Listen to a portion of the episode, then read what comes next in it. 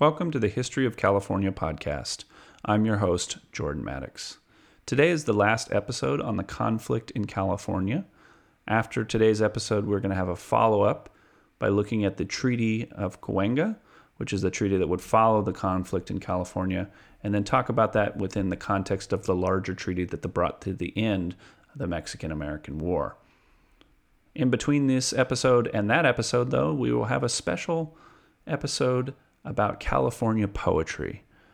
Poetry is so important to understanding history, and I've brought on an expert who will show you the intimate relationship between our history and our poetry. But now, let's get to today's episode.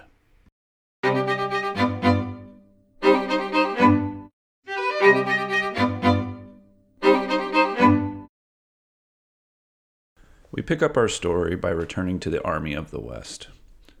In the last episode, Americans were smoked and surrounded in the Battle of San Pasqual, a defeat of a beleaguered travelers by a well prepared army of Californios.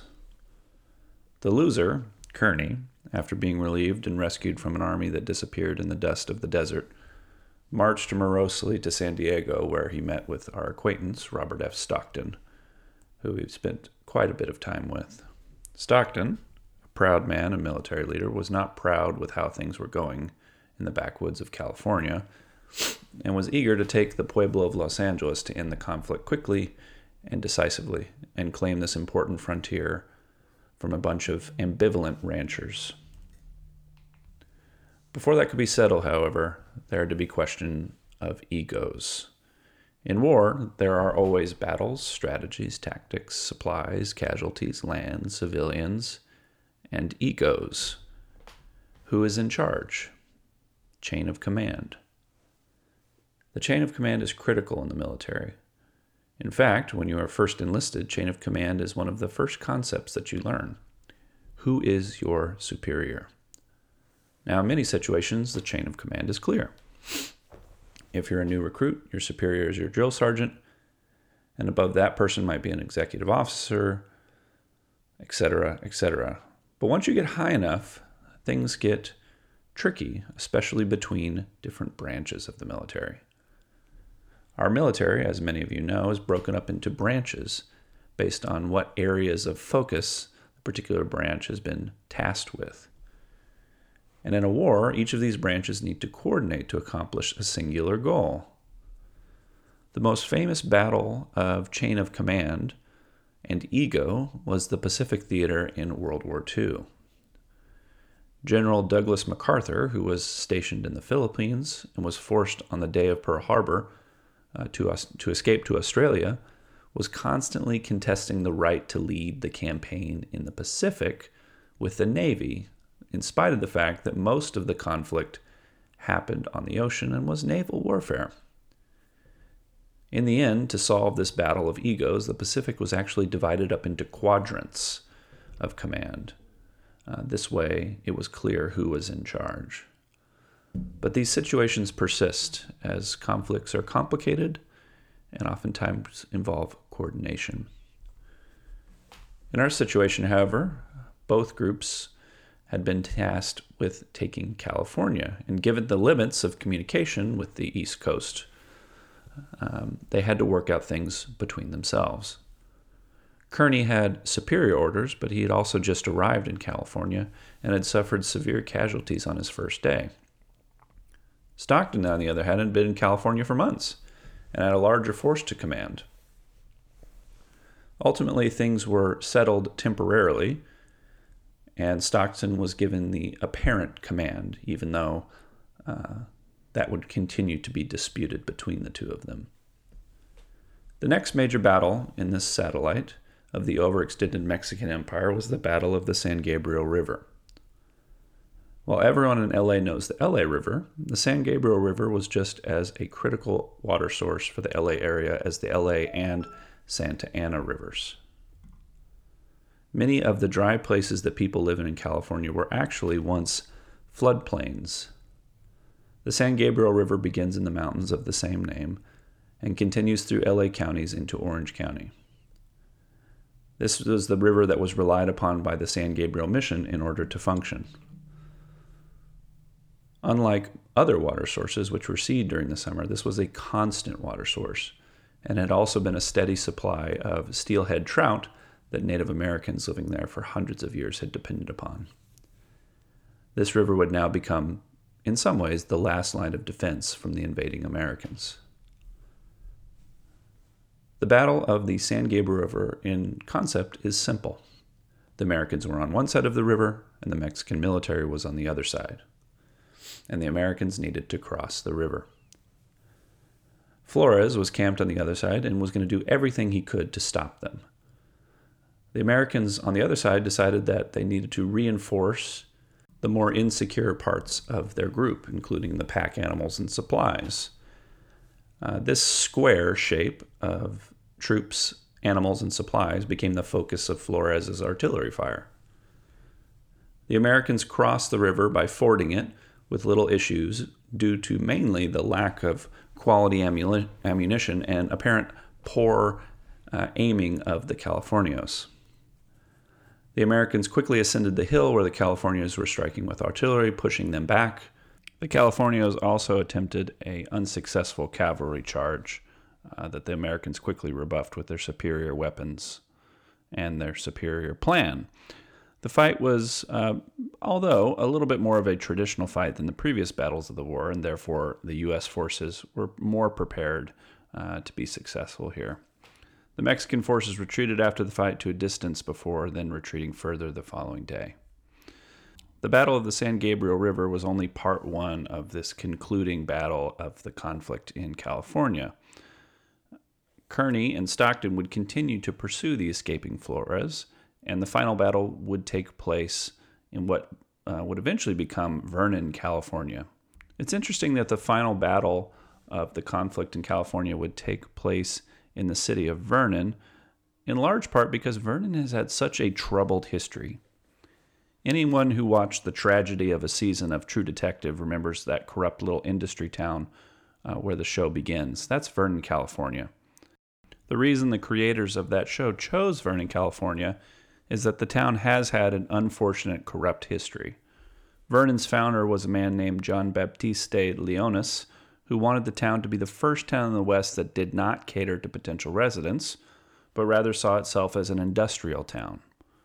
According to an LA Times article from 2015 about Vernon's history, Leonis lived like a feudal lord over this little town.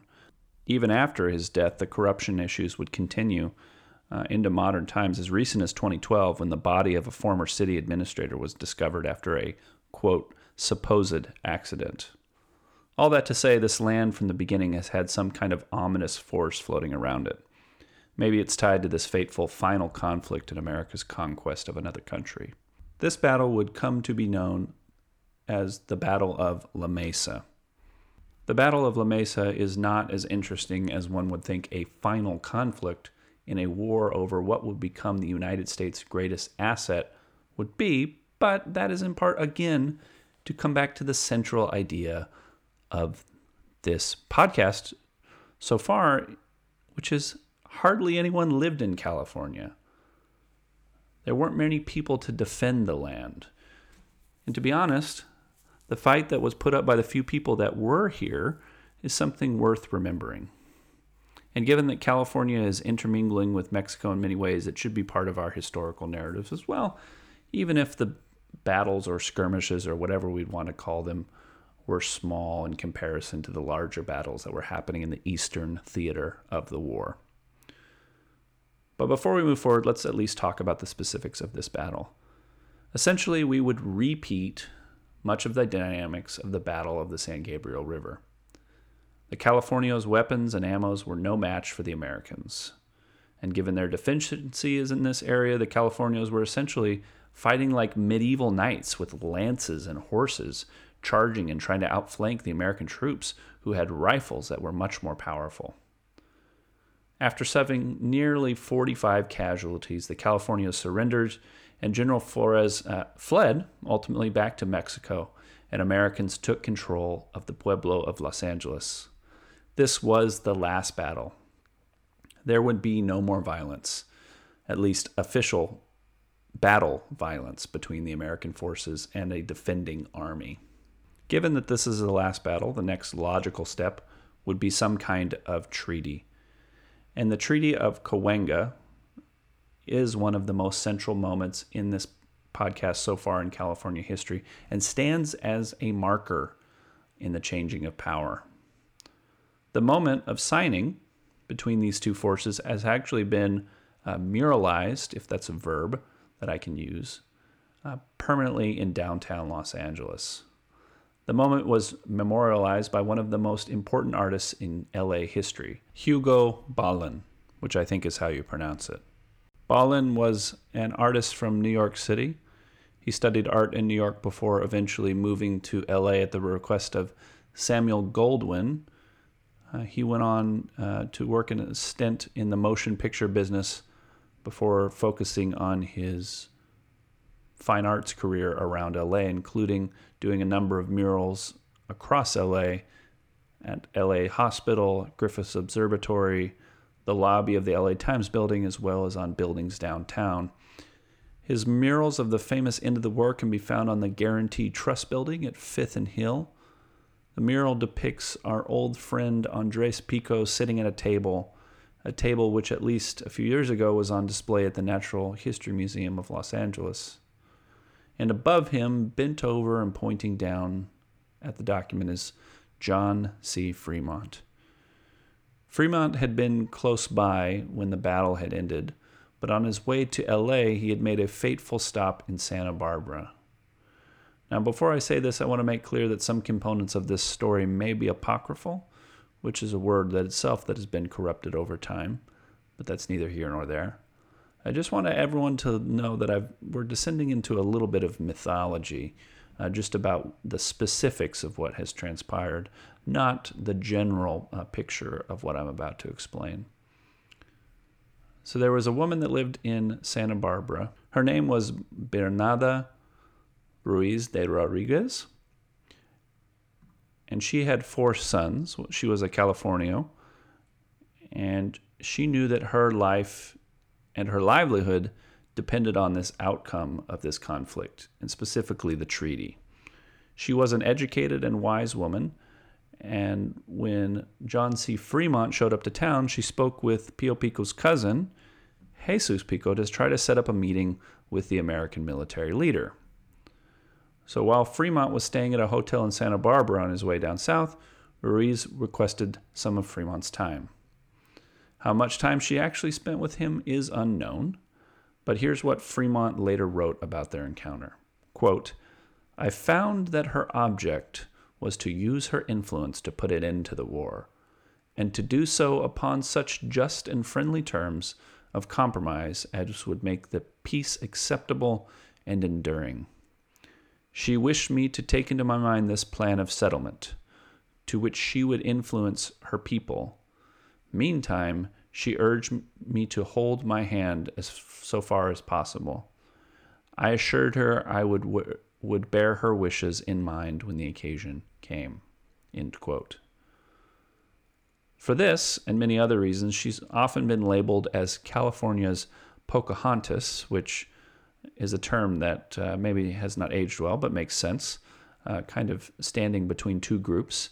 Essentially, what she asked for was respect for property rights, the pardon of Pico himself, release of all of the prisoners from the war, and equal treatment under this new regime. Not unreasonable requests. Any humane person would agree. Ruiz was not content to just let Fremont go on his own, though. She wanted to go with him. She accompanied him to Los Angeles and spoke with Andres Pico herself and essentially brokered the deal that is depicted in this famous mural. Next time, we're going to explore the Treaty of Cahuenga, and we will tie that into the Treaty of Guadalupe Hidalgo uh, to try to understand how these two treaties influence each other, because a lot of what will come in California after this conflict will be related and best understood through